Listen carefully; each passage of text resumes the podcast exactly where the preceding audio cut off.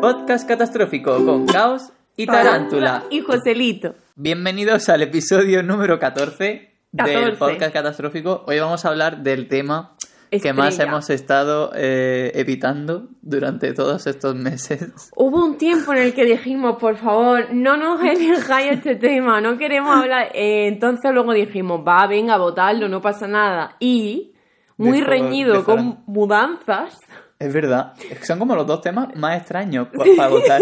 ha salido adolescencia. Así que nada, vamos a hablar de del caos y la tarántula de... ¿cuánto- cu- ¿Qué es adolescente para Yo ti? empezaría desde mm, sexto de primaria, 11 años, hasta bachillerato, 17, O sea, 18. secundaria.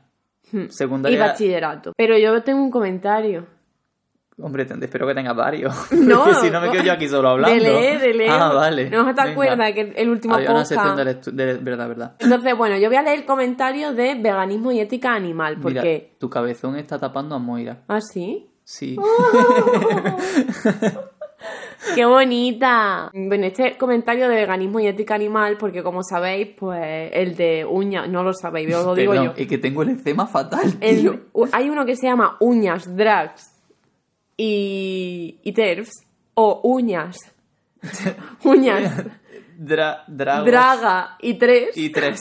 como a mí me gusta Porque llamarlo. en mi editor de vídeo corrige lo que escribo y no me di cuenta. Entonces corrigió lo que quiso y cambió el título. Bueno, pues mm, todavía no ha salido a la Soy gente que no paga. Vale. La gente que no paga, vamos, va un bar y hace un simpa. Entonces tengo este, de Ki- Kistra Shell. Shell, ¿vale? Vale. A mí particularmente no estoy de acuerdo cuando María hablaba de alimentar animales callejeros. Ah. Porque de hecho, Ah, eso, ya sé cuál. eso es lo que ha generado tanta plaga y todo be- debe llevar un control. No estoy a favor de alimentar ni en ciudad ni en campo, puesto que precisamente mi ética es que los animales vivan sus vidas naturalmente y pues si los alimentamos los acostumbramos a ser dependientes de nosotros, tal y como son las palomas, muchos gatos callejeros y perros. Otra cosa que no se habló pero creo que estarán conmigo es que esto es culpa de precisamente los humanos que se dedican a tener prostitución de animales para venderlos y si no sirven los desechan o se aburren los dueños y los botan. Ahí sí estoy a favor de que se ayuden a esos animales, puesto que no están acostumbrados a la vida silvestre. Otro punto a tener en cuenta, a mi parecer, es que dicen que ser vegano no es comer las hamburguesitas esas de imaginación, digo de imitación. Los veganos imaginamos la comida. Estaba tardando mucho en no saber leer. ya, eh, yo estaba sorprendido. Estaba diciendo, ¿Verdad? vale, está leyendo bien. Sí, sí. O me impactó mucho cuando dijeron que el tofu o la soja texturizada son rebaratos. Yo vivo en Latinoamérica y todo eso que menciona es de todo menos barato y con salarios horribles que si tienes suerte alcanza para lo básico y esto es de origen animal, pues complicado sí es. Siento si no sé leer. vale. No quiere decir que no se puedan implementar cosas, pero también es cierto que dependiendo de dónde vivas, no tienes opción y te toca comer lo que haya o te mueres de hambre. La verdad, yo en lo personal estoy tratando de acercarme más al, al lado vegano, pero por lo mismo de las condiciones de mi país me resulta completamente imposible. Además que no vivo sola y dependo de otra persona, lo cual perjudica muchísimo. Esperemos que en un futuro ser vegano en este lado del mundo no sea solo para gente acomodada y una carita llorando. ¿Por qué hemos elegido este comentario? hemos, Porque has. Tenemos. porque hemos elegido. No, pues yo lo voy a. porque sí. Ok, vale. Bueno, pues porque esto de Latinoamérica es algo que se ha ido repitiendo. Sí, es verdad. Vale. Leído en algún comentario más. Y quería decir que, bueno, fuente de proteína, aparte del tofu y la soja texturizada, también son las legumbres. Y he estado buscando, para no hablar sin conocimiento de causa, cómo están las legumbres en Latinoamérica. Me han dicho que buenísimas. y al parecer como que... que no he encontrado nada. Pero bueno, ¿Qué está pasando? ¿Qué- en plan, ¿cuál es tu point? ¿Qué quieres decir? eh, que esa también es una opción. No sé cómo estará el precio de la legumbre en Latinoamérica, pero igual no está muy caro, ¿no? Ya, puesto que los frijoles creo que es uno de los elementos principales de muchos platos típicos de muchos países latinoamericanos. No sé, yo ahí ni pincho ni corto, la verdad. Porque además creo que es verdad, ya no solo de, a nivel producto, sino que hay muchos países, por ejemplo, cuando leímos la vegetariana, eso de que en Corea está como súper mal visto. Entonces también a nivel social a lo mejor en unos sitios es más fácil que en otros. Hombre, por supuesto. Es eso- aquí que está normalizado y hay situaciones... Claro, eso también lo quería decir, o sea que También, ¿por qué elegí este comentario? Pues porque hay que tener en cuenta que la representación es de un país europeo como España, ¿sabes? Que no, que no es de, por ejemplo, Colombia. ¿Qué pasa con Colombia? No sé, ¿Tienes algo en contra de Colombia? Porque es la primera que Porque en Colombia se vende la torre. ¿Ah, Eso sí? es muy importante. Olé. Y bueno, ya, también pienso que ser vegano debería ser más accesible. Bueno, sí, eso sí. Y luego lo de alimentar a los animales callejeros, hombre, decir que eh, los animales que están en criadero mm, como que no están acostumbrados a la vida silvestre. Pero no dice eso, sí, ¿no? sí lo dice. La vida silvestre tampoco, llama vida silvestre a vivir un gato o un perro en una ciudad, no creo yo que estemos allá, ¿no? Pero bueno, él se está refiriendo aquí en este caso a los animales que se compran y luego se sueltan. Yo pensaba en agaporni y cosas así. Ah, ya. En plan, que hay como Sí. muchas plagas que se generan a raíz de que los humanos compramos animales que vienen de otros países y que no tienen depredadores naturales en el suyo y generan problemas cuando la gente los suelta. Es que yo creo que con el veganismo, o sea... eh, El mascotismo y el veganismo también van un poco... O sea, yo creo que eso va de la mano con la ética animal que lleva el veganismo, ¿no? Porque está en contra de la compra y venta de animales, de los criaderos, como tú dices, que tienen a una hembra explotada produciendo bebés. Hombre, eso es parte de, de la ética vegana, eso se rechaza. Pero de ahí a alimentar a los... O sea, es que lo de alimentar a los gatos, pues en una ciudad, la verdad, con el higienismo y tal, pues es difícil conseguir comida. Entonces que haya puntos de comida para animales de la calle, tampoco, a mí no me parece mal. O queremos ver cadáveres de animales por ahí o algo, no sé. ¿Tú qué piensas, Juan? O sea, que me estás juzgando, Aquí, Juan. por ejemplo, las colonias... Pero yo de esto sí que hablé en el podcast, en plan, sí que dije que yo lo de dar a los animales de comer lo tengo ahí un poco en plan en cuestión. Porque es verdad que los gatos y algunos otros tipos de animales se pueden controlar mejor, porque por aquí, aquí por ejemplo, los gatos sí que están las comunidades como más controladas y se sabe cuáles están castrados, cuáles no y tal y cual, pero luego hay otros animales que son mucho más complicados de... de no me sé los verbos hoy, pero como tampoco tengo mucha idea de eso, pues tampoco quiero decir nada. Pero es verdad que yo sí que leo a mucha gente que estudia animales eso, lo del tema de darle de comer a los animales, que en muchas ocasiones ha generado movidas.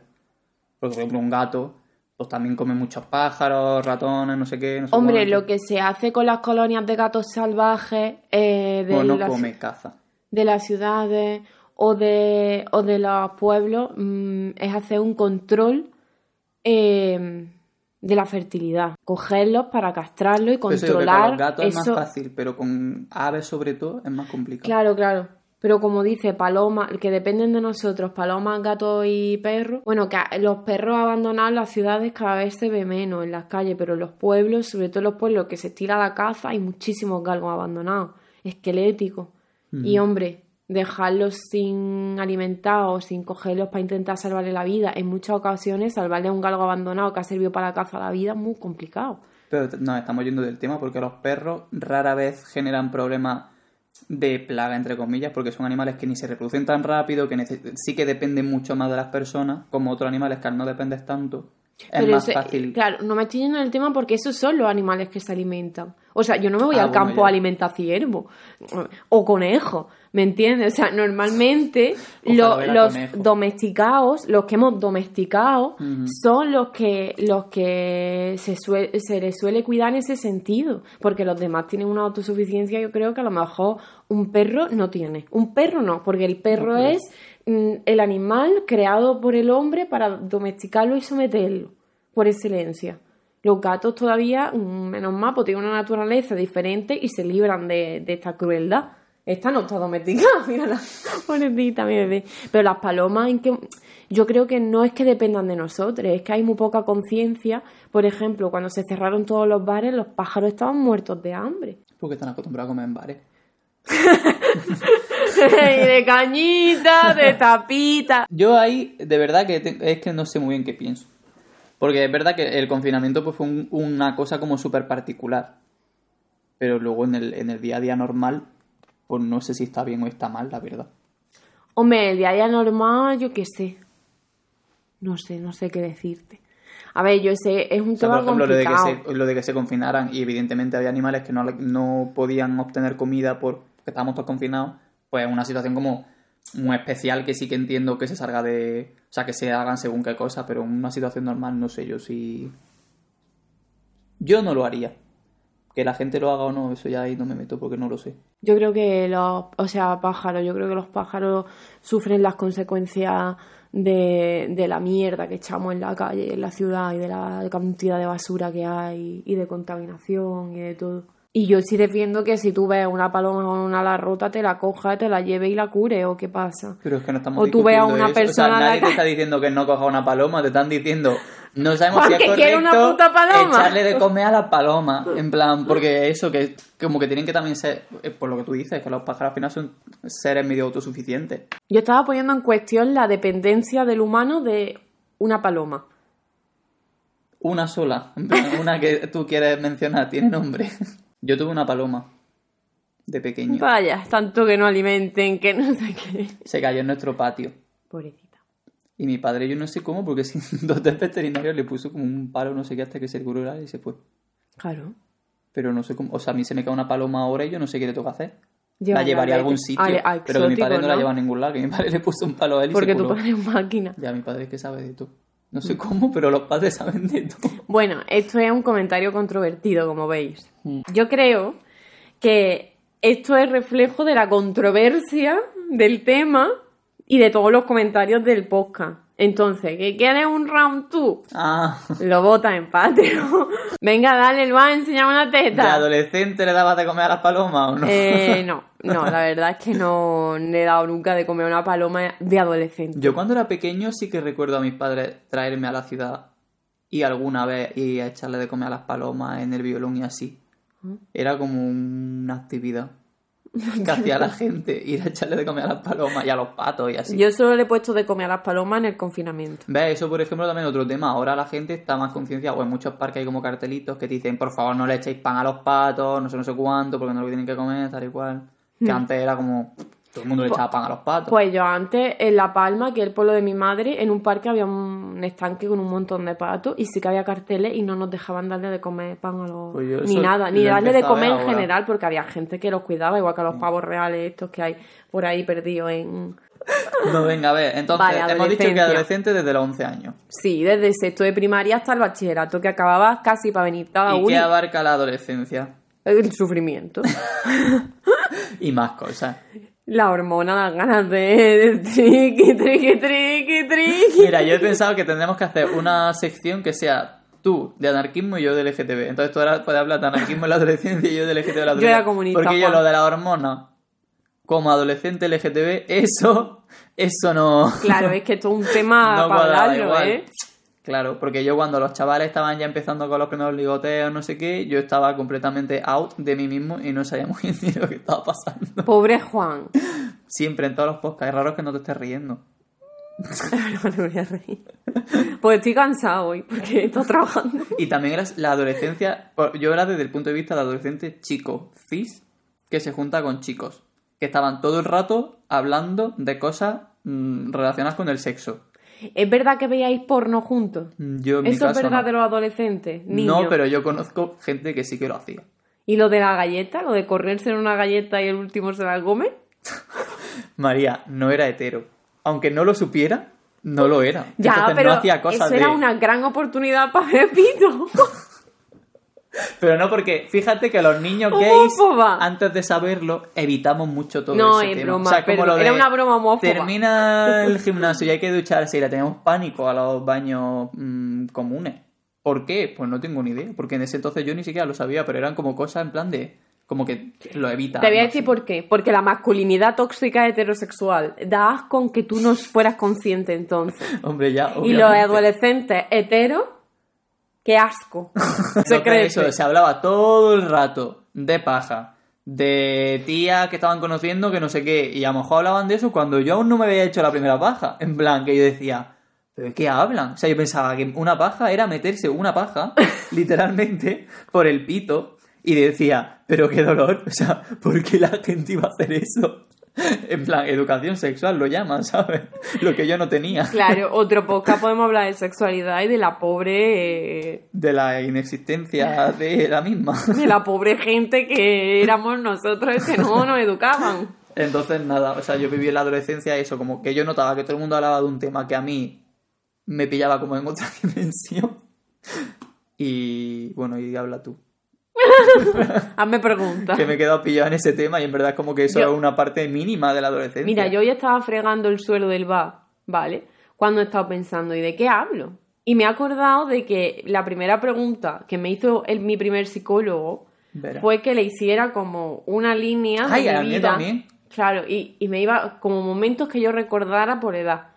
Entonces, a partir de la adolescencia, bueno, ya en primaria, pero bueno, en la adolescencia eran solo traumas. Sí. O sea, bueno, tú hablas de adolescente LGTB, yo a hablar de adolescente bulineada. Vale. A mí me hacían un bullying, a mí me hicieron bullying, muchísimo bullying, ¿vale? Físico, verbal. Yo mientras estoy intentando dejar esto aquí quieto, pero no se queda. Es que, Pedrito, es amarillo, un pollo, pintado. Ah, venga, ya. Puedes contar. Y a mí me hicieron bullying, Juan. Ya, no lo has contado. Bastante A bullying. ver si cambiamos ya de tema pesada. ¡Supéralo! Entonces, mi adolescencia estuvo muy marcada por la violencia verbal, física y la que no era ni verbal ni física, sino psicológica. Como ahora con Moira. Exactamente. Moira me hace todas ese tipo de... Moira me dice, miau, yo ya me siento violentada. Entonces, pues, yo eh, de mi adolescencia... Creo que se desarrolló el TLP en la adolescencia. Sí. A ver, el trastorno límite de la personalidad. Tenemos dos teorías, mi psicóloga de ahora y yo. Bueno, yo tengo esa teoría. Puede que, bueno, en realidad ya me lo dijo un día también. Puede que venga de la adolescencia, puede que sea algo biológico, ¿vale? Estamos ahí, ahí. Pero sí que es verdad que la única vez que yo le hablaba a mi psicóloga de ahora de lo que pa- me pasaba durante la adolescencia, de situaciones concretas, se quedó un poco flipando. Me dijo que qué pasaba en mi pueblo. ¿Mm? Que la gente era ra- rara. que la gente era rara, ¿vale? Mi primer psicólogo me dijo que era normal que la gente me viera rara y me hiciera cosas. Atención. Pero What? mi psicóloga de ahora me dijo que no veía normal la fijación que se tuvo por mí desde antes de la adolescencia.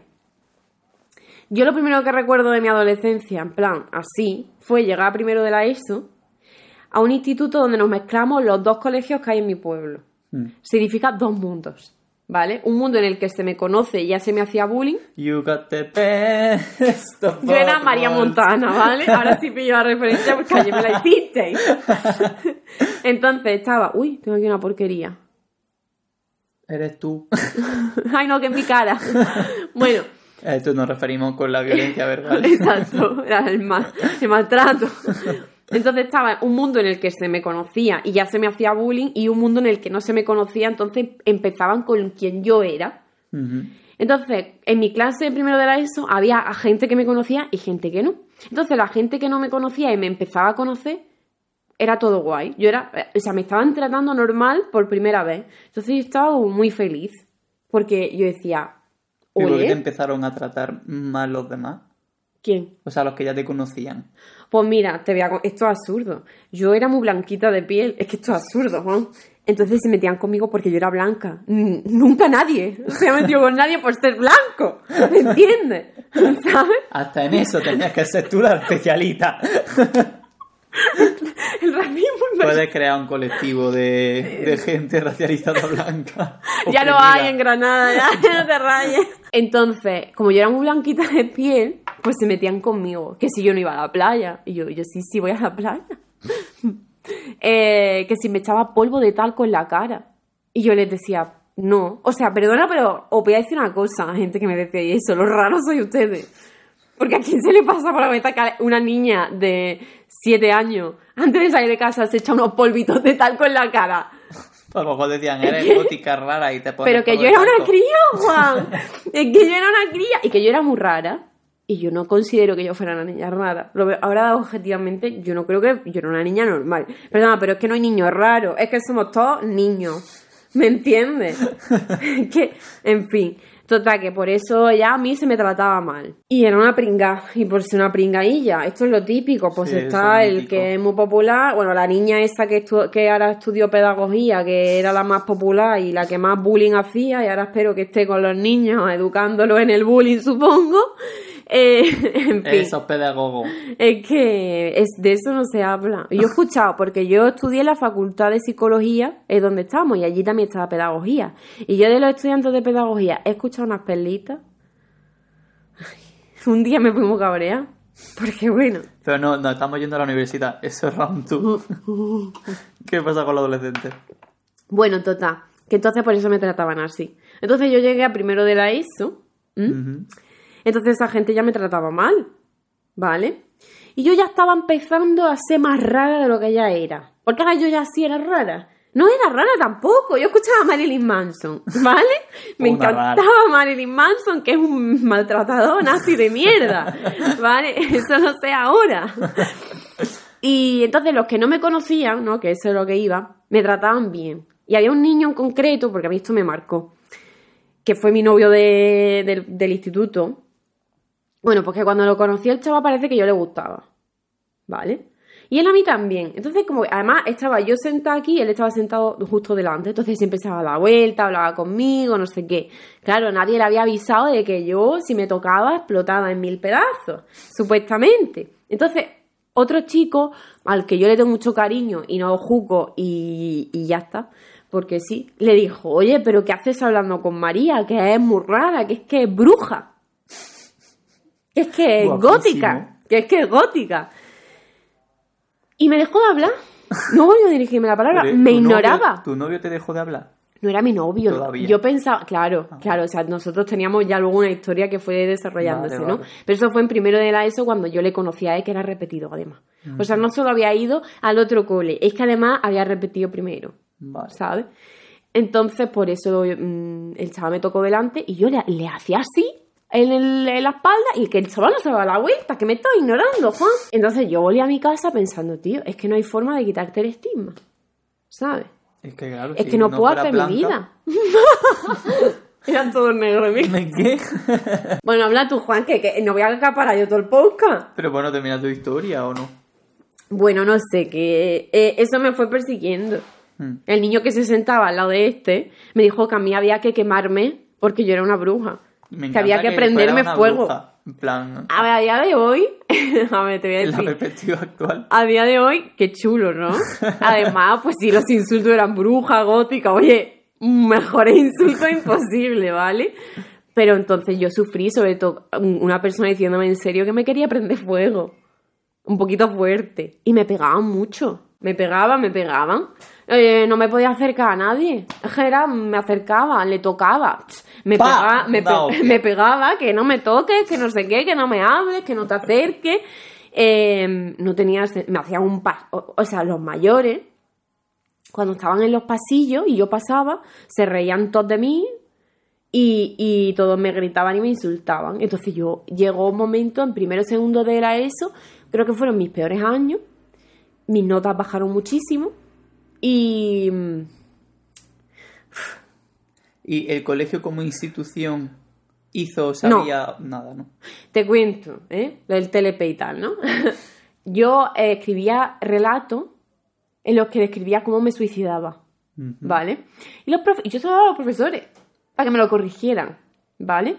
Y ellos d- dice que se reunieron sin mis padres, cosa que no entiendo, eh, y también sin mí, sin hablar, escucharme a mí, y que decidieron que era una mera expresión artística. Yo te voy a decir una cosa, aparte de una expresión artística, también era la expresión de un problema que luego va grande pues iba a traducir también más cosas.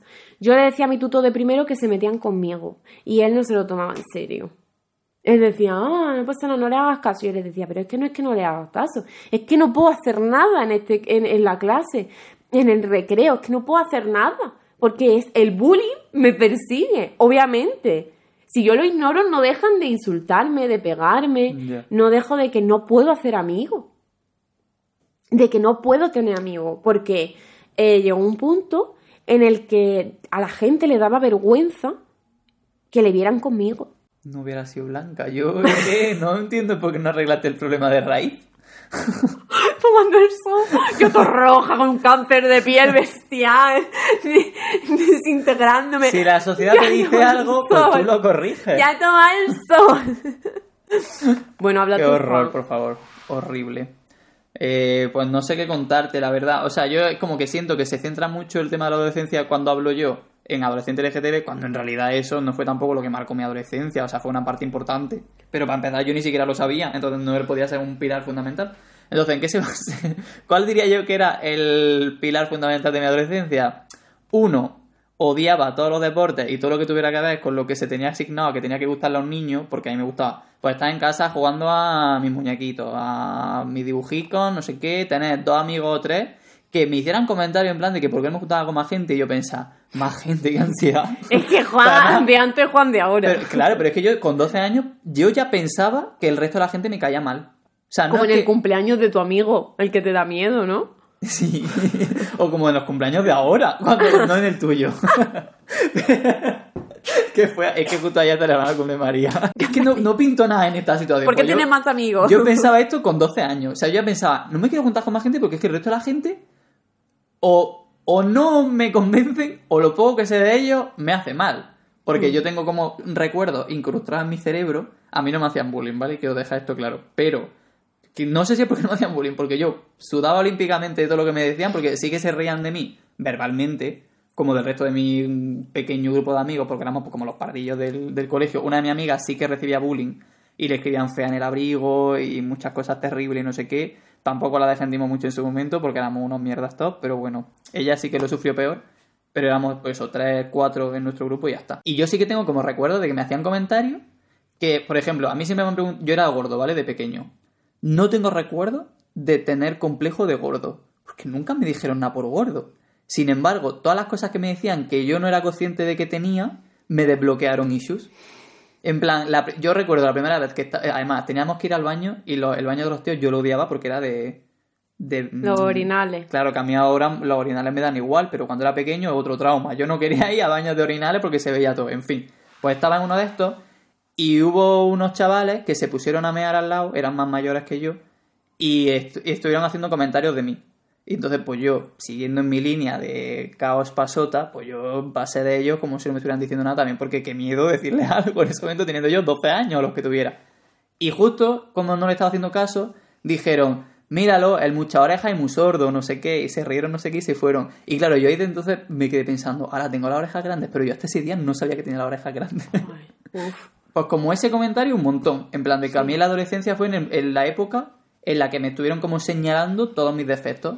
En plan, el aparato de la boca, otro complejo. Eh, cuando empezaba a tener gafas, no sé qué, que yo le decía a mi madre que necesitaba gafas y ella se pensaba que no, que era cosa mía, que yo quería tener gafas. Y yo pensaba, ¿por qué iba yo a querer tener tú, gafas? mamá, no sé qué, y tu madre, Juan, es un jarrón. Y de pequeño pensaba, no comprendo. O sea, porque yo sí que no tengo recuerdos de hacerle comentarios así a la gente, más que nada porque me daban ansiedad hablarle a la gente que no conocía. Está pequeño. Pero si no me dieras como, pero ¿por qué tienes que decir esas cosas a un chaval que no conoces de nada? Por eso son los padres a saber la educación que le han dado a los críos. Pues te digo, lo que ves en casa es lo que tú haces fuera, ¿eh? Esto es muy típico y muy, muy de cuñado, pero es que es verdad. O sea, son los niños. Un niño que me, acuerdo yo en segundo o tercero era esto, que me venía diciendo que, que, que era una elección y decía, "Ah, es que hay que votar al PP. Y yo lo miré y le dije, pero si era un criajo, y era yo una criaja también. Digo, pero, pero, pero niño, ¿qué estás hablando de votar? Luego a los 18 te preocupas, pero ahora que me estás contando, que no tienes ni idea de nada. Yo era comunista, que ya lo he dicho antes. No, no sé si me avergüenzo. Sí, esa vergüenza. Que no, ese es el primer paso para ser comunista. Digo, anarquista, perdón, que esto suscita mucha controversia este comentario. Es broma. Broma. Broma. Yo leo gente mayor así en plan. Cuando tú estás en la ESO, la diferencia de edad se nota bastante, creo, ¿eh? Y la verdad es que. ¿Puedo decir su nombre? Voy a decir tu nombre, Álvaro.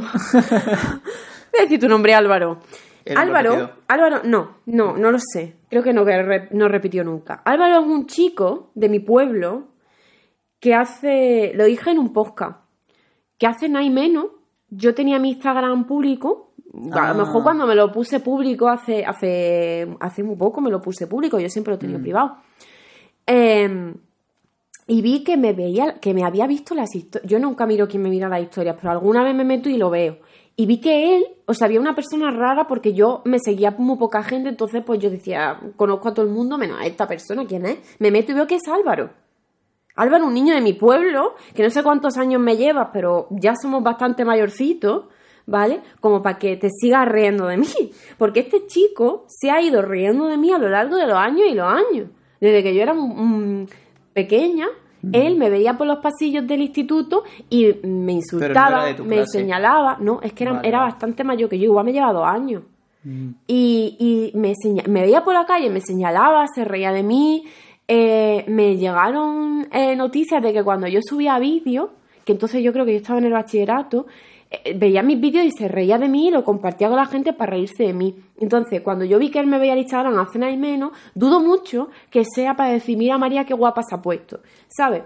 Entonces, Álvaro es una persona que a mí, también uno, uno de tantos que especialmente me traumatizó, porque es que él, junto con su grupo de amigas, que era bastante grande, porque supongo que para su- en su generación, pues él sería bastante popular, no sé, o si con la gente así más popular, pues se reía mucho de mí y me insultaban por los pasillos. Y cuando tú eres pequeña y esta gente tan grande se ríe de ti en el instituto, sientes miedo, Sí, total. sientes mucho miedo y mucha inseguridad y no respondes. No es debería responder, no, no, es que no respondes, lo que no deberían es insultarte. Y este chaval, pues, yo qué sé, la verdad es que me dejó mucha huella. Y cuando lo vi me desbloqueó, pues, un trauma de hace mucho tiempo. Y, es y lo bloqueé, lo bloqueé, porque digo, yo no quiero que tú me veas. Yo no quiero que tú veas nada, porque ya está de reírte de mí. Ya ha llegado un momento en la vida en el que yo creo que deberías empezar a mirarte bien qué es lo que estás haciendo, ¿no? Además que yo hace muchos años que no vivo allí. Es que no hay ningún contacto directo siquiera. Y si yo a día de hoy me encontrara con él por la calle me sentiría muy incómoda. ¿Sabes? Y este chaval pues no tiene que venir a mí a pedirme perdón ni mucho menos, ¿no? Pero es como dejarme tranquila y pasar de mí, sí está bien, es un comportamiento bastante adecuado. Bueno, pues como es mucha gente, yo tenía un primo, era familia mía, que se reía de mí y me insultaba muchísimo. Y, y yo se lo decía a mi padre, porque es familia de mi padre, y le decía, oye, es que este chico que es de la familia tal, que me insulta un montón, y mi padre decía, es que no, no entiendo, porque es que encima es familia tuya. Y era, este sí que estaba en cuarto de la ESO cuando yo estaba en primero. Joder. Y ya no era dentro del recinto del instituto, sino fuera. ¿Sabes? Que tú sales para irte a casa, tal, que estás tranquila, porque fuera no hay vigilancia de adultos. Puede pasar, te da todavía más cosillas, ¿no? Y es como también crear esa fama y que te hagan ese bullying también los que son mayores que tú. Es como cre- que si hay cuatro cursos en, un- en una institución, que toda la gente o casi toda la gente de esa institución te señale y te reconozca como alguien a quien hay que insultar, de quien hay que reírse.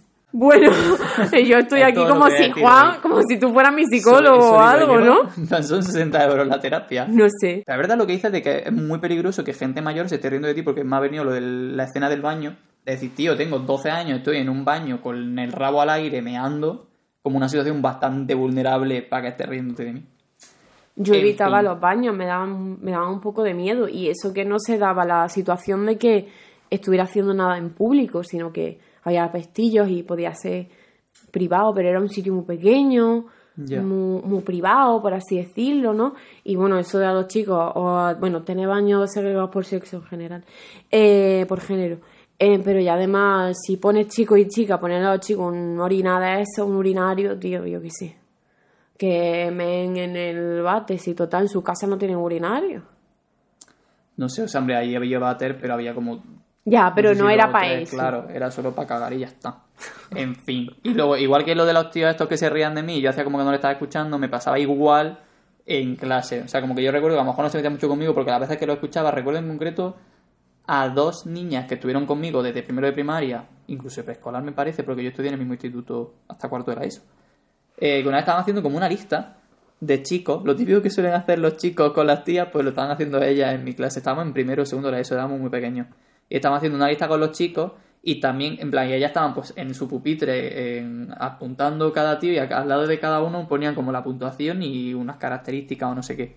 Y entonces yo estaba pues, cerca de ellas dibujando o haciendo lo que fuera y estaba escuchando la conversación y recuerdo que cuando llegaron a mí empezaron a hacer comentarios súper ofensivos hacia mi persona, daban por hecho que yo no le estaba escuchando y yo estaba con la oreja puesta, obviamente, para ver qué decían. Y también recuerdo como que desde entonces, como es porque esas niñas en teoría no eran enemigas, o sea, es como gente de la clase que sin más, o sea, que no he tenido ninguna relación con ellas, ni buena ni mala. Y yo en bachillerato recuerdo, tengo mejores recuerdos porque a nivel social o sea, bueno, tampoco que a nivel social antes de eso fuese nefasto, pero es verdad que en bachillerato estaba como en mi época edgy, emo, mm, imbécil, o sea, yo estaba en plan de, eso es como que soy pasote y la vida es una mierda y no sé qué, no sé cuánto, pero yo no sé qué pasó en bachillerato, yo llegué a un bachillerato en el que no conocía a nadie, o sea, yo llegaba allí de nuevo, era, para mí era empezar vida de cero, porque aquí nadie me conoce, puedo ser yo otra vez desde el principio porque no hay como lo que dices tú de estigmas previos, bla, bla. Y yo llegué allí con una actitud de mierda que ya ahora lo pienso y digo, yo me caería mal en bachillerato. Porque yo era el típico que llegaba y te decían, buenos días. Y yo, pues eran para ti. ¡Ah! Porque yo estaba cansado de la vida ya con 16 años. y esa era como mi actitud. Y mm, no me llevaba bien yo con nadie, pero yo le caía bien a todo el mundo. O sea, recuerdo como que mm, estaba allí, que a todo el mundo le parecía bien, hice amistad con dos personas, en plan así íntimamente, pero como que lo demás, pues estuvo bien. O sea, como que no. Pero me estábamos agobiados con los estudios. Es que era un empollón. Que era bachillerato. Ya, entre que era empollón, que venía de un instituto de pueblo que no habían preparado menos dos para lo que era bachillerato, llegué a bachillerato y dije, madre mía, voy atrasadísimo con esta gente. Ya. Pues iba todo el mundo como, yo notaba como que había una diferencia. Yo, la verdad, Que esa es otra. no me lo ocurrió mucho en bachillerato, ¿eh? Yo sí. Yo, mira, En verdad yo para los estudios siempre me lo he currado todo. solo voy a decir una última cosa con respecto al bullying, porque creo que me estoy centrando mucho en esa parte de mi adolescencia. Y es, ¿vale? Lo que voy a decir lo siguiente. Lo de la gente previa que a la gente nueva le dice y le hace y eh, eh, hace que te hagan cosas, ¿vale? ¿Cómo? O sea, la gente previa. o sea, el, el- O sea, tú conoces a alguien nuevo, pero como estás rodeada de gente que te ha, acom- te ha acompañado antes Ah, y te ha asignado ya el estigma, pues ya como que lo extienden a los demás. Sí. ¿Te Está bien, imaginas no que no está grabando? Sí, está Juan. Bueno, eh, pues a mí me pasó una cosa, que es que en primero de la ESO yo ya empecé a pasarlo muy mal, pues porque la cosa estaba siendo bastante chunga, ¿no? Y, no sé, la verdad es que estaba muy mal y, tal. Bueno, pues hubo una convivencia en Doñana eh, en la que fuimos con otro, con otro instituto de Bonares, que es otro pueblo de Huelva. Y nos juntamos con gente de allí y tal, ¿no? Entonces, esa gente empezó a insultarme.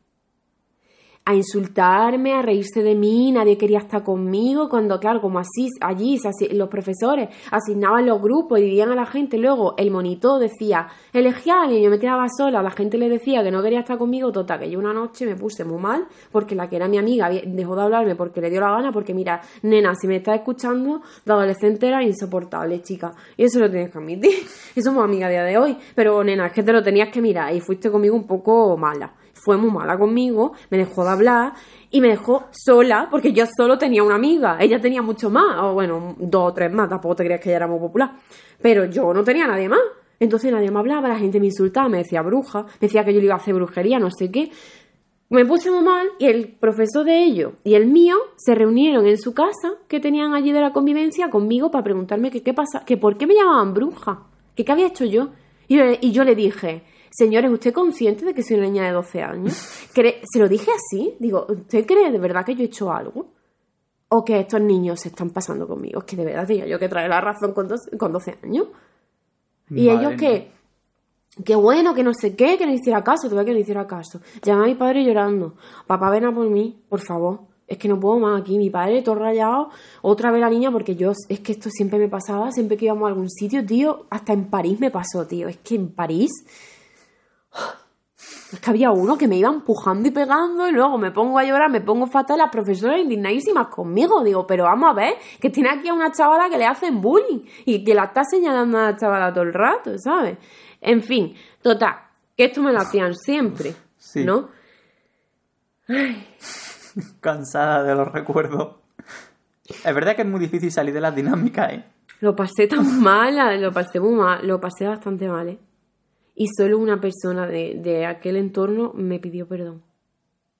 Año- cuando ya éramos, vamos, cuando yo ya vivía aquí, todo. me mandó un mensaje y me dijo unas cosas Bueno. que digo, "Uf, ole, Ole por esa persona. ole tú. ¿eh?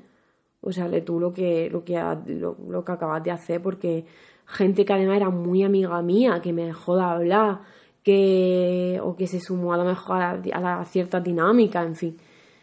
Total, que no sé, lo que iba a decir, lo último que iba a decir del bullying, tal. Y no me acuerdo qué era. Pero que bueno, que yo quiero hablar de otro tema de la adolescencia que yo sí he vivido, que era el amor Ah, y la vale. sexualidad. Vaya. No puedo opinar aquí. A mí me pasó lo de, es que eres muy madura para tu edad, con un chico que me llevaba 8 años. ¿Cómo estás? ¿Cuántos años tenías tú? que no quiero decir. Ah, vale. Bueno, no sé si... Bueno, papá, mamá... Vale, era ilegal. Esto pasó. Claro, esto pasó. Bueno, era ilegal. Ah, No hicimos nada que tuviera que ver con un sexo, ni coito, ni nada, ¿sabes? Vale.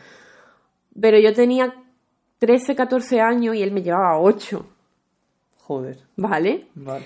Eh, chicas, chiques, si alguien nos dice que hemos madurado para, eres madura para tu edad y te lleva mil años, dile a... Pues tú no, tú no eres muy madura para tu edad. Pero bueno, mi primer novio fue este chico que te dije que conocí en primero de la ESO y que yo le gusté, pero luego me dejó de hablar porque yo era una rarita. Pero yo al chaval le seguía gustando, pero ¿qué pasa? Que no sé, a a la gente no le podía gustar yo, eso era imposible, Juan. O sea, un- si algún chaval me mostraba alguna cosa o decía en público algo de mí, era como, ¿cómo te va a gustar María? Primero es muy fea, eso es lo primero, es feísima María. Segundo, es rara, pero rara. Y tercero, bruja, ¡qué miedo! Va volando por ahí, ¿sabes? Ay, ojalá. Entonces, ¿sabes qué pasa? Que aún así tuve mi historia, pero todas eran secretas. Mm, Eso me conllevó un traumita. Porque yo mm, iba insegura con la gente que iba conmigo por la calle. Porque siendo mi rollete novio o no siéndolo, o siendo solo mi amigo o mi amiga, la gente le daba vergüenza que le vieran conmigo. Entonces yo era como, yo soy el secretito de la gente. Yo podía chantajear a alguien diciéndole que nos habíamos liado. era la veneno. Yo era, yo era Cristina, que me liado con el príncipe. no, ahora es rey. Eh, no, era con el... O no, No era con Juan no Carlos. Bueno, creo. Bueno, en- total, que es verdad que este chico, que fue mi primer novio, pues sí que fuimos novios en público.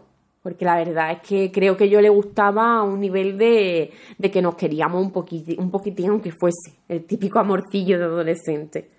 ¿Vale? los adolescentes viven las cosas con mucha intensidad. Claro, entonces pues él me venía a buscar a casa, vino a mi casa una vez, bueno, mis padres ya sabían que yo con él tenía un rollete, ¿sabes? Casi casado. Claro, pero yo estaba enamorada de uno, Juan, porque mira, este chico que sí, que yo lo quise, no sé qué, lo que tú quieras, pero yo estaba enamorada de uno con unos ojos que tenía el chaval, grises. Ay, yo estaba muy enamorada de este chico. Pues este chico al final parecía que, me- que yo le gustaba, luego que no, se metía conmigo, me pegaba, tal.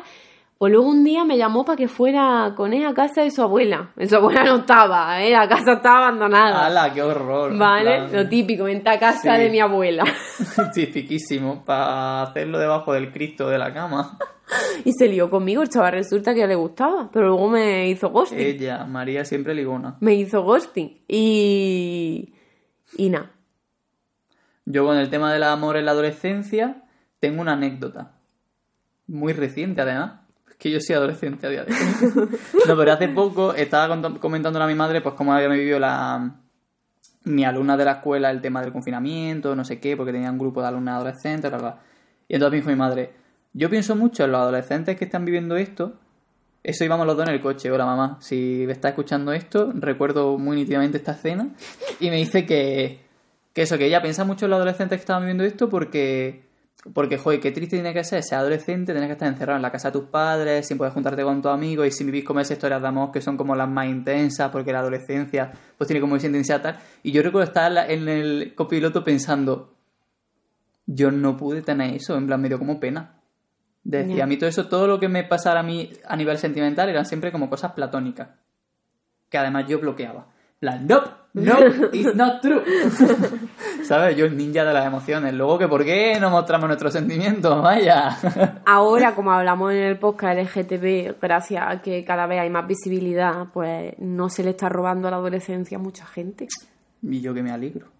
Pero bueno, Y yo que luego- me alegro de esa gente asquerosa. Eso, qué envidia me dais. Ah, punto de la adolescencia, que yo creo que es como la pregunta, en plan, ¿qué vas a ser de mayor? Cuando horror. adolescente. Ya, ya, ya, ya, ya. Todo O sea- tiene- además es que te hacen tomar decisiones a nivel académico que tienen que ver con eso. Sí, sí, por eso como- yo recuerdo a la adolescencia como muy marcada por eso, como que ya había alguien marcando el camino del futuro, que ya es tu futuro. Vaya estafa, era todo lo que nos decían.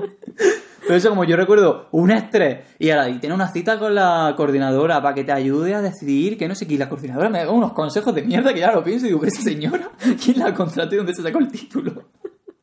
La orientadora, ¿no? Eso, la orientadora. Mm. Bueno, y el coordinador en bachillerato se llamaba, ¿no? Ah, ¿O era yo- orientador es que también? eso, en mi bachillerato, yo creo que esa persona no existía, era un puesto vacante. Pues yo porque yo no veía a nadie. Tuve charla con la orientadora o coordinadora de la... ¿Cómo es? ¿Coordinadora o orientadora? Orientadora, ¿no? Orientadora. Tuve una, una sola y única en secundaria, creo que fue en cuarto, y otra en segundo bachillerato. Ah, pues yo no. Y las dos, la de, la de la ESO especialmente, nefasta. Porque, tío, yo era un adolescente que literalmente mi vida se centraba en dibujar, quedar con mis dos únicos amigos para grabar pelis o hacer chuminadas estas que nos gustaba a nosotros hacer. eh, y poco más, en realidad. O sea, como que todo se centra mucho en la creatividad. Y me decía que como escribía bien y todo eso, pues que me metiera en letras, cuando a mí todas las asignaturas de letras se me han dado mal siempre, porque no sé memorizar. Ya. Y al final hice ciencia, gracias a Dios, porque tengo cierta personalidad, aunque no lo parezca. Y dije, se me da mejor la ciencia, no voy a hacerle caso a esta señora. Pero me decía que me dieran letras, periodismo o algo así, me recomendaba. Ay, Anda. Oye, pero que te voy a decir una cosa, que a mí jamás me dieron esa charla ni me dieron ninguna recomendación. O sea, yo escribía y tenía muy claro Ay, no que quería un hacer una test, ¿no filología. un test? A mí no me hicieron nada. Había un test muy gracioso porque era en plan de... Los deportes, me encantan. Eh, no, los odio, me dan igual. Eh, Oye, la que, política, me encanta. Una cosa es que no estamos hablando de los profesores en la, en la adolescencia, de cómo influyen, primero en el bullying. Hay muchos profesores que telita, ¿eh? os tenéis que mirar un par de cosas. Y segundo, en esto de que te guste o no el deporte, porque tú ahora, por ejemplo, que no te guste el Ya, deporte no es verdad. Bueno, ese es otro tema. Joder, digo que no me quiero centrar en la adolescencia LGTB, al final estoy centrándome todo el rato en eso. Pero que todavía había un tuit de un chaval que decía, poco se habla de que todos los adolescentes LGTB odiábamos gimnasia. Y pensé, can relate so much. ¿Por Porque qué será era- fútbol? Era solo para fomentar la masculinidad. Era solo para fomentar la masculinidad. Yo te voy a decir también una cosa. El Sí, profesor o la profesora que te tocara, eh, si era pésima como la mía, los niños a jugar al fútbol, la niña en el margen, o sea, el espacio de los niños era un 90% y el de las niñas y otras personas, que no éramos niñas, eh, era un, un margencillo para sentarnos a hablar. Lol, Mira, no. yo odié. Nosotros yo no tengo un trauma con. Yo tengo un trauma con, con educación física en mi instituto de, de mi pueblo. Eh, cuando dejaron ya lo de eh, el fútbol y que no quería jugar al fútbol, que se quedaba en el margen así sentada hablando, pim pim pam pam, era jugar todos los días que había gimnasia, todo el tiempo a eh, armatá. Yo no sé cómo. El quema. balón prisionero. El que- nosotros llamamos quema, pero sí, el balón Quema. prisionero. Eh, Nosotros jugamos eso todos los días. Cada vez que teníamos eh, rato libre había que jugar eso. Mira, yo un día ya dije, yo, yo que no hablaba, yo, la marginada, dije, no puedo más. es que me decía la profesora, "Ah, María, eh", la profesora es una mierda de persona. Eh, me, me decía, "Ay, María, sí que digo, es que estoy harta, es que no me gusta este juego y hay que jugarlo todos los días, podríamos hacer otra cosa. Cuando vino por fin un profesor, ¿vale? El tío me daba un asco, pero un tío en condiciones. Que hacíamos educación física, guay. Dimos varios deportes, jugamos todos esos deportes. Y además, como que siempre proponía actividades como hacer deporte, pero cosas diferentes. Entonces, yo descubrí ahí que, por ejemplo, me gustaba jugar al fútbol. Porque este hombre nos dio la oportunidad a las chicas de jugar al fútbol. Qué heavy. No, O sea, este nuestro sí hombre que nos dejaba, o sea, dijo- jugamos todo a todo y está. Que nosotros, es verdad, o sea, sí que jugamos niños y niñas, pero todo eran pues esos deportes de competición. Yo recuerdo que cuando dimos mare- ma- como malabares, Mm. dimos en un no sé qué trimestre fue, yo living con los malabares. Pues la primera vez que no tengo que estar compitiendo con la gente, así que yo no quiero competir con nadie. Bueno, cuando eh, la profesora esta asquerosa volvió a darme clase, eh, jugamos al badminton, que eso ella pues iba a tocarse el chochete y nos dejaba con las Hostia, el raquetas de badminton. Y a ver, sí que es de competición, pero si no tienen ni idea es muy difícil competir. ¿Vale? Entonces estábamos mi amiga y yo, que eran las únicas que se nos daba medio que el badminton, y nos poníamos allí, una amiga que tenía, con la que luego viví en Granada, eh, jugábamos al badminton y yo me lo pasaba genial. Era como, ¿ves? Si no jugamos todos los días al balón prisionero, soy feliz. Y puedo hacer cosas que requieren Pues es que- es esfuerzo físico. Lo de balón prisionero, ¿eh? es como ese juego, el que juega Que- todo el mundo. Y ¿eh? sí, te voy a decir cosa, está muy bien un par de veces, Juan, pero dos años todos los días. Pero nosotros era como que jugaba- cada clase era como una temática, tipo, dábamos hasta hockey, pero sobre tierra, claro. Yo también jugaba, uh, me encantó. Pues dábamos como. Y luego los últimos minutos de la clase o así, siempre había una partida de balón prisionero. Que era como que. como estoy dejando el tabaco, pero me voy a fumar un cigarrito ahora. Era una adicción muy rara. Era un capítulo de mi extraña adicción, Por eso ¿sabes? yo recuerdo, ahora por ejemplo, me encanta el deporte, pero claro, me encanta el deporte en general para mí, para fortalecer según qué cosa, pero no el la deporte de El competición. Es que deporte se como odio- enseña mal. sí, es que Es se que te lo enseña mal. Me estoy riendo, pero te lo digo en serio. Sí, o sea, el total, deporte total. se enseña mal. Es O que sea, el yo deporte siempre he se enseña dicho, mal. cuando me decían, joder, haces todo bien, que se te da mal, siempre decía, los deportes me dan mal, porque yo he, he crecido con la concepción de que a mí los deportes se me dan mal, cuando en verdad a mí los deportes no se me dan mal. se me Ya, dan es mal. que se te daba mal la forma en la que se enseñaba Claro. el deporte y la concepción de deporte que se tenía en el instituto. Y también teníamos una, recuerdo, no sé en qué curso, que fue en tercero. A ver, eh, hubo cosas que fueron guays en educación física, porque dos años nos llevaron a la sierra a esquiar. Que eso está guay. Pero luego también nos llevaban a la piscina del otro pueblo, cubierta, a dar una clase de natación. Adivina quién se inventaba cualquier cosa para no ir a esa clase. Y mira que yo ni faltaba clase, ni me inventaba enfermedad, ni nada, pero yo nunca fui a esas piscinas. O sea, yo no sé qué hice o qué inventé, como soy yo, pero yo ay, no sé qué, qué pasaría en, esa, en esos días. Qué ansiedad. Hombre, ya, es que si no, no sé, yo creo que los institutos, ahora que hablamos de esto, eh, para, para, edu- para la educación para los adolescentes, no es solo matemática, lengua, biología, física, eh, eso está muy bien, ¿vale? Pero tú como docente y tú como per- persona que pertenece a un centro educativo, creo que hay otra función más que nunca asumen, que es esa educación de intentar algo que, que- esté relacionado con que las niñas no tengan vergüenza o no quieran evitar, por ejemplo, ir a una piscina, hacer un deporte. Ir a una piscina sin más porque es verano y un día se hace una excursión a la piscina. Es que eso en mi pueblo se hacía. Yo sí quería ir, pero luego resulta que no se podía ir, vete tú a saber por qué, en fin. Bueno, o sea, hacer una es- educación de que los niños pues, se lo pasen bien o puedan desarrollarse bien y no que esa función no se ejerce en ningún sentido. Que yo quiero anotar una cosa porque hay mucha gente que te dice, no, pero es que eso no es trabajo de los profesores, eso Sí, es trabajo de casa, no sé qué. Y yo quiero decir, en los, o sea, los adolescentes, es que a- para mí este concepto, cuando fui mayor y lo pensé, de hecho lo comenté con la que fue mi tutora de, de la secundaria, que era como amiga mía, porque esa señora llegó a nuestro instituto jovencita y venía como con mucha energía de hacer cosas nuevas, no sé qué, Mónica, te quiero, eres la mejor profesora que tenía en el instituto. Total, que comentándolo con ella, era, además fue un poco hablando de esto, del tema de que los docentes tienen como cierta, cierto peso, y yo decía, es que un adolescente está seis horas y media al día encerrado en un espacio con la misma gente, con un horario superimpuesto, en, o, tío, las dinámicas que se dan en un, en un espacio tan cerrado, tan tensa, en adolescentes que encima están ahí, que se hormonando, que si no sé qué, con una época de la vida como súper complicada, ¿qué quieres que pase? O sea, y que luego el resto de su vida va a girar en torno a esa actividad. Sí, O sea, sí. porque- Esta, además, esta va a ser una época que realmente marque a, to- a todos los adultos. Porque es una época en la que se tiene cierta plena conciencia y se están desarrollando cosas que mm, se van a terminar o se van a seguir desarrollando, pero a otro ritmo cuando ya eres más adulta. Pero es que la adolescencia es una época, yo creo que clave. Yo no estudio pedagogía. Hay psicólogos Lo que digo que desde- llaman la adolescencia como el segundo nacimiento. En Es plan, que... que- lo que te pase ahí va a marcar ya.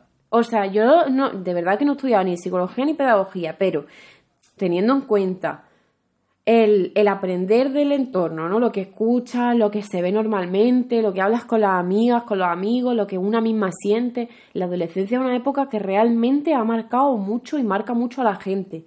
Y un docente que dice que no tiene la responsabilidad de, de- de cierta educación más como psicosocial, ¿no? Por así decirlo, es una, o pedagógica, es una persona repugnante, María. ¿vale? Que si estás amargado y, y te has tenido que meter a funcionario, pues vete de ese puesto y métete a otra cosa, porque hay gente que de verdad tiene vocación, que le gustaría tener esas buenas y dignas condiciones y además estaría haciendo bien su trabajo. Pero eso, qué difícil. La institución educativa al final está hecha por unos parámetros también de vigilancia, de control, de castigo, que es lo mismo que se va reproduciendo en todas las demás instituciones, pero bueno, se puede hacer un cambio, se puede hacer las cosas diferentes. Y es que eso, la gente que se lava las manos, pues al final los niños los tienen ahí, lo que sí hacen es castigar, para eso sí intervienen. Hmm. Los castigos siempre. Fagocita, fagocitano. Eh, quitarle la hora del bocadillo, eso sí, perfecto. Unos niños que tienen que comer, unos niños que tienen que despejarse, porque de los horarios impuestos no se habla. Seis horas sin descanso entre medias. Y esto se repite hasta la universidad, En la universidad, seis horas, de dos horas cada clase, sin descanso entre clases, y encima si llegabas tarde no te dejaban entrar cuando tú estás pagando una matrícula. Porque en la ESO no, pero en la universidad estás pagando tú. Bueno, en la mía eso no pasaba. Mm, bueno, en tu uni no. La Que, mía sí. que- que pudiera entrar cuando te daba la gana. O No, sea, en si mía- llegar a mitad de clase. En la mía sí, incluso una De profesora hecho, nosotros cerraba nos salíamos de clase en plan de no apretar el cerebro, nos vamos a desayunar. O sea, que Ya, no es que, o sea, mm, a mí es que había un profesor, de, el de física y química, tío, que, que alargaba la clase hasta recreo y, no, y claro, luego teníamos otra clase y, y es que no habíamos hecho tampoco, no habíamos hecho, ni siquiera era un castigo, era como pensar que nos puedes quitar media hora que tenemos para comer, ¿vale? Que somos mm, personas en crecimiento, una época de crecimiento bastante importante, pero bueno, eh, y de socializar y de hacer otra cosa. No estamos hablando de la importancia en la adolescencia de encontrarte un hueco entre la gente y de cuando tus intereses personales no casan con los intereses generales. Yo lo recuerdo con, o sea, cuando yo llegué a bachillerato, la gente como que empezaba a ver alcohol. Pero yo en mi instituto del, del pueblo, no sé si es por ser de pueblo o por lo que fuera, la gente empezaba a beber alcohol y a fumar mucho antes. El mío también. No, plan- yo bebo desde los 13, 14 años. Entonces yo recuerdo como que a mí era una cosa que no me interesaba. O sea, como que en el momento fingía más. O sea, pero no sé si lo fingía adrede o era como que no me daba cuenta, pero como que al final terminabas participando en según qué cosas que tampoco te apetecía estar participando, pero además te lo decían. O sea, yo recuerdo de la gente decir, no tienes que hacer estas cosas, no sé qué, para si no te apetece, no sé qué, si tal, pero tú te hacías la idea de que sí te apetecía. Hmm. Cuando Hombre. yo ahora lo pienso de mayo y digo, Juan, te conozco, me conoces. Bueno, no me conoces porque estás en el pasado, ¿no? Pero me conocerás y sabemos los dos que esto no es lo que tú querías hacer. Ya. Pero como que la presión del grupo Hmm. en la adolescencia es muy importante. A mí me pasa. Que luego me lo pasaba bien, también Sí. debo decir. Bueno, eso creo que también mm, con el tema de la- eso con el, va ligado al tema de las drogas, ¿no? La gente que fuma o que dro- se droga, hay muchos tipos de drogas, ¿no? Como la de nuestros vecinos del patio común. Madre mía. Bueno, eso, con el tema de las drogas, de que hay mucha gente que. O sea, yo a mí, por ejemplo, no me pasaba. Yo, pues, si me fuma, pf, yo no quería fumar, no quería fumar No, nunca. tampoco fumaba. Eh, bebé sí que no lo hice por presión social, sino porque yo soy una borracha desde siempre. Pero, pero sí que había mucha gente que tomaba otro tipo de droga y en la universidad también pasó. Y a veces por presión social acaba haciéndolo. Y ahí Mm. es cuando te dicen lo de dino a la droga. Que esto es muy cliché, pero en verdad no es dino a la droga, es dino a lo que tú no quieras hacer. O sea, Sí. no, te de- no dejes ceder nada que sea nocivo, porque algo mm, que no sea una droga también puede ser nocivo si a ti no te gusta. ¿Qué fue para mí una salvación?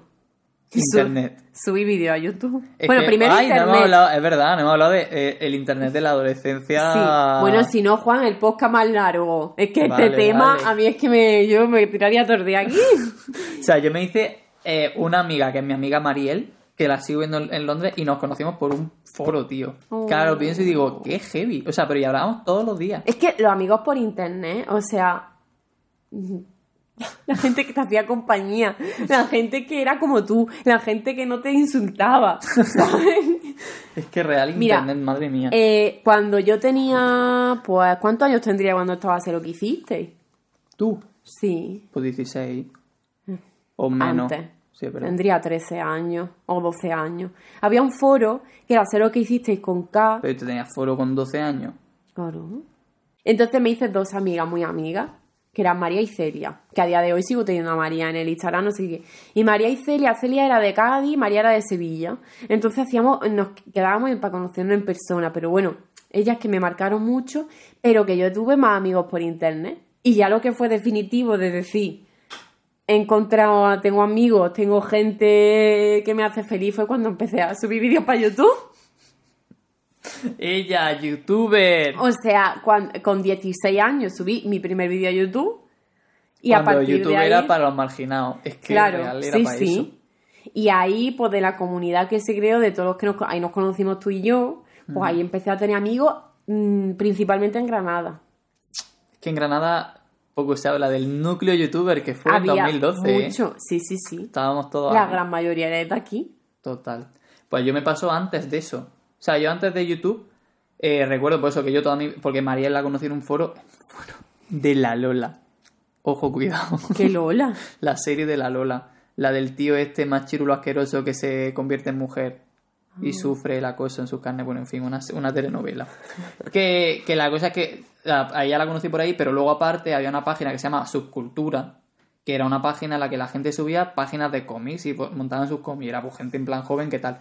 Y yo ahí conocí a un montón de gente que ahora conozco también en la vida real en persona, que también subían. Y era como la primera vez en mi vida en la que yo, lo que más me había caracterizado, lo que más tiempo, es verdad que estoy siempre fuera de plano, lo que más tiempo le había dedicado a mi vida y que nadie compartía conmigo y que era como lo que me apartaba del resto de la gente, de repente había gente que hacía lo mismo que yo. En plan, que se dedicaban, en vez de por las tardes salir de fiesta o socializar o lo que sea, se quedaban encerrados en su casa dibujando. Entonces yo de repente decía, "Ah, pero hay más gente que no soy tan raro como yo me pensaba. Bueno, yo- la verdad es que yo tampoco me veía tan raro. Como la gente me, a mí la gente me veía más raro de lo que yo me veía a mí mismo, creo. Yo siempre he visto muy normal. Gran parte de la Que antes no estaba tan bien visto que tuvieras amigos por internet, ni novietes Era por un internet. rarito. Era un raro. Ahora y bueno, y daba más miedo. común. O sea, era Sí. como a ver con quién estaba hablando, no sé, no sé cuánto. Hombre, podían pasar cosas. Y a día de hoy puede seguir Sí, sí. pasando. O sea, eso sí que hay que tener mucho ojo. Siempre hay que tener pruebas fehacientes de que con quien hablas una persona real y es la persona que dices ser, sobre todo si eres menor de edad. Por eso a mí a las quedadas, por ejemplo, siempre me acompañaban mis padres. O sea, yo no se lo ocultaba a mis padres, ni, ni mucho menos. Y ellos me trajeron a Granada a conocerte a ti el día de mi cumpleaños, mi 18 cumpleaños. Y ahí no te conocí a ti y a más gente, vamos, que tenía más amigos aparte de Juan. ¿vale? Ya Eh, digo que en Granada había muchos youtubers. mm. Qué chulo. Qué tiempo aquello. Algún día tenemos que hacer un podcast de cómo eran los inicios de YouTube. Sí. Ay, de- y cómo nos destrozó mentalmente algunos. Yo, yo dejé, bueno, es que además yo por lo que dejé YouTube y tal, en fin. Ay, a mí también me pasó, es que además me, lo dejé por un motivo y luego además se sumó otro que da muy mal rollo, que tiene que ver con acoso. Y eso pues lo contaré si hablamos de YouTube, ahora no lo voy a contar. Pero bueno, La verdad es mm, que de eso hay anécdotas para punta pala. Sí. El otro día una chavala compartió una historia turbia que le ha pasado, que a mí me pasó exactamente igual en 2017 y no la dije porque fue un momento en el que pensaba que decirla era, o sea, a día de hoy también es como que se ve mal, ¿sabes? Bueno, ya lo hablaremos. pues yo eso... Bueno, tuve- espérate, lo voy a contar rápido porque tenía que ir con un profesor. Ah, vale. Una chavala el otro día compartió en Twitter, es una poeta, creo. Bueno, creo no es poeta.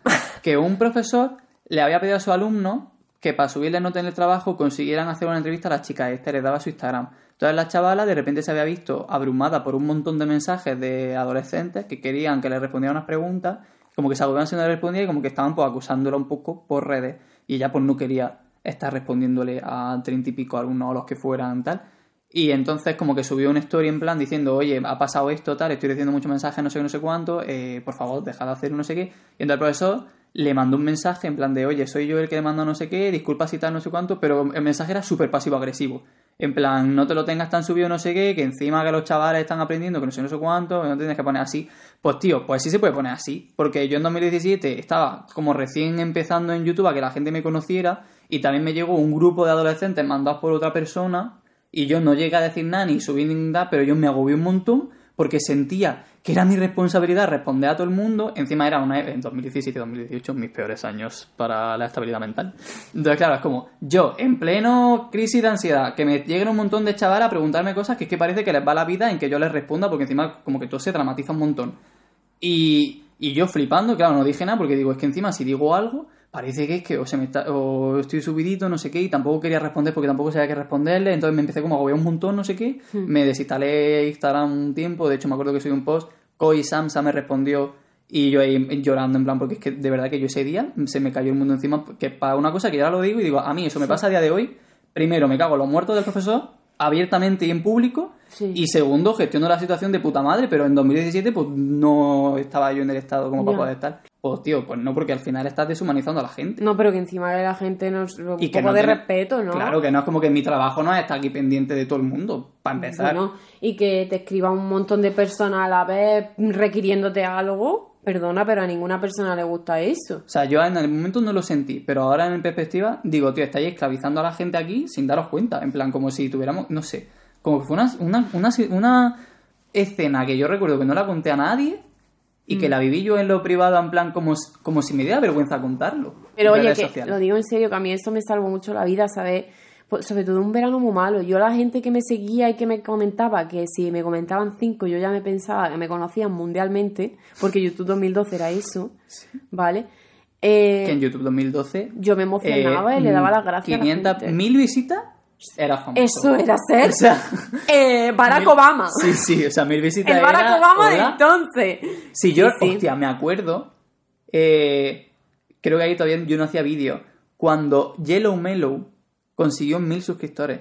Ya, yo la recuerdo como mm, Eh, súper mega famosa, en plan una diosa del universo y que seguramente tendría eso, mil, dos mil. Y ahora la gente tiene mil y se piensan que no han alcanzado nada, porque mil personas. Hombre, hay mil personas. Se han interesado por tu trabajo, o sea, hola. Sí. Pues eso, que a mí YouTube, la verdad, me salvó la vida. Ah, Es verdad que de bachillerato no he hablado mucho, pero como había gente nueva, pues a mí pues sí que me cambió un poco el paradigma, en plan, de mi vida. Mm. De pronto pues tuve bastantes amigos, hice amigos muy guay, la gente no se avergonzaba de mí, me lo pasé bien, hice grupo de amigos y además como los vídeos, como que a la gente le gustaba, cuando descubrieron que hacía vídeos, pues yo no se lo decía a nadie, como que les gustó, como que les llamó la atención y me seguían y veían mis vídeos, grababa vídeos con, con la gente de clase. Vimos ayer I mi know. cumpleaños. Sí, sí. Yo recuerdo todo como si fuese otra vida real. Y de hecho recuerdo el primero y segundo de la ESO como una cosa y tercero y cuarto de la ESO como otra. Porque en tercero y cuarto ya es cuando empezaba yo como a juntarme más con la gente, a hacer cosas en grupo, no sé qué, como que ya dejaba un poco de lado el niño raro que estaba todo el rato dibujando y no sé qué, y ya como que intentaba entrar en la sociedad. A partir de tercero de la ESO, que ya es cuando la gente empezaba a hacer fiestas, no sé qué, quedas para tal, y ahí como que era empezaba ya el mundo de la socialización. No me fue muy bien. Pero yo estaba ahí en plan, yo ya conociendo a la gente, hablando y siendo una persona funcional. Dentro de los funcionarios que podíamos ser los raritos del cole. Claro. Pero yo eh, estaba ahí yo y disimulaba. En tercero o cuarto de la Buah. ESO yo pasaba desapercibido. ¿Tú crees que con este podcast algún adolescente que nos escuche ha sacado algo para su vida? Yo creo que no. Eh, la intención del podcast era esa. Yo iba a contar mis cosas. Claro, yo iba a contar la Ya, mía, ya. tampoco iba con una intención así Sí, de... sí. Pero bueno, luego sacaba, a lo mejor alguno se siente ¿Qué identificado. habéis sacado? Decídnos en los Si comentarios. has llegado hasta aquí, comenta no sé qué. Somos de 2012 también. Es verdad, si ha llegado hasta aquí, comenta Fernandito. Fernandito. Pues nada, algo que añadir para cerrar esto. Nada, un saludo a la gente Que la adolescencia es muy bonita, que no hay que eh, infantilizar los problemas de los adolescentes. Es verdad que yo lo hice en un podcast y me llamasteis la atención. Teníais razón, Irene. Irene, no, Inés. Inés, y tú teníais razón. ¿Tú crees que si conociera a amigos muy amigos tuyos de ahora en la adolescencia habríais sido amigos? Y yo lo pienso con Gonzalo, si me hubiera gustado siendo adolescente. Y yo siempre digo que sí, porque era un rarito, como yo. Sí, yo no Ahora, lo sé. amigos muy amigos ahora, si lo hubiera conocido si fueran mis amigos. O sea, por ejemplo, sea- yo creo que Inés y yo no habríamos sido amigos de adolescentes, creo. Sí. ¿Tú crees Porque- que tú y yo habríamos sido amigos? Yo creo que sí. Tú y yo a lo mejor sí, pero Inés, por lo que cuenta ella de cómo era ella de adolescente Sí. y cómo era yo de adolescente, creo que igual no. Hombre, si, si alguno de mis amigas de ahora eran popu en el instituto, no hubiéramos sido amigas. Claramente. Podría dar más de sí. Yo tengo historia Madre mía, yo en verdad no tanta. de cuando me iba a fumar cachimba al A ver si es que tengo bloqueada la adolescencia. Estoy como pensando cosas y digo, ¿por qué no recuerdo nada? ¿Qué hacía yo de adolescente? Va a llorar. O sea, no, real, estoy sintiendo que tengo bloqueo. Y no sé por qué. O sea, como que no sé qué hacía yo en la adolescencia. Puede ser o que no lo pasaras bien, que lo hayas querido bloquear, o que te diera Dani Guácara, no te acuerdas. Yo en real creo que todo me daba igual. Hombre, yo creo que habrá cosas buenas que yo no recuerde. Cosas malas sí, las recuerdo todas, pero las buenas me cuesta recordarlas. Yo no estoy recordando Pero yo ni que buenas porque, ni malas. porque no le di importancia a las buenas entonces. Mm, Y ahora, ¿sabes? Bueno, ahora sí, pero todos estos años, ¿no? Me quedaba siempre con lo malo. Yo tenía muchas ganas de salir de mi pueblo. Y habrá mucha gente que nos escuche que tenga muchas ganas de irse. Realmente irme también me salvó. Bueno, hasta aquí el podcast de hoy. Esperamos Habrá que meter redes sociales en temática. Sí, Si queréis votar, el próximo tema redes del podcast... sociales, no, YouTube, ¿no? O redes sociales. Bueno, Twitter. A mí me seguía más gente en Twitter. Yo hablaría de redes sociales porque también tengo cosas que contar de Instagram y así. Total, que si queréis, pues hablamos de redes, ya veremos. Pero eso, que podéis votar el siguiente tema en podcast.com barra... O sea, patreon.com po- podcast. podcastcanatrópico.com barra Patreon. Desde, nada, desde el primer nivel ya se puede Desde elegir el tema. desde un euro. Y... Además hemos cambiado los precios, lo recuerdo otra vez. Y además también podía hacer Patreon por mi cumpleaños, que es el 1 de mayo, que una persona creo que me dijo por Instagram que, que sentía por los pocas que hacía dos meses que era mi cumpleaños. Es verdad. Es que María es de esta... Mira, hay dos tipos de personas. María los y la. María y los yo. En plan, María es de las que lleva dos meses avisando de cuándo es su cumpleaños y de las ganas que tiene de celebrarlo y lo celebra y lo prepara y lo organiza y no sé qué. Y luego está la gente como yo que piensa, a ver si nadie se entera. Está la gente como María que encarga dos tartas. Eh, adiós. Bueno, gracias por escucharnos. Ah, eso también. Un beso. Estamos en YouTube, en Spotify, en, Google y Apple no sé cuánto. En Mira, que pongas podcast catastrófico en el internet que te sale. Eso. Adiós, nos vemos dentro de dos semanas. Os quiero mucho.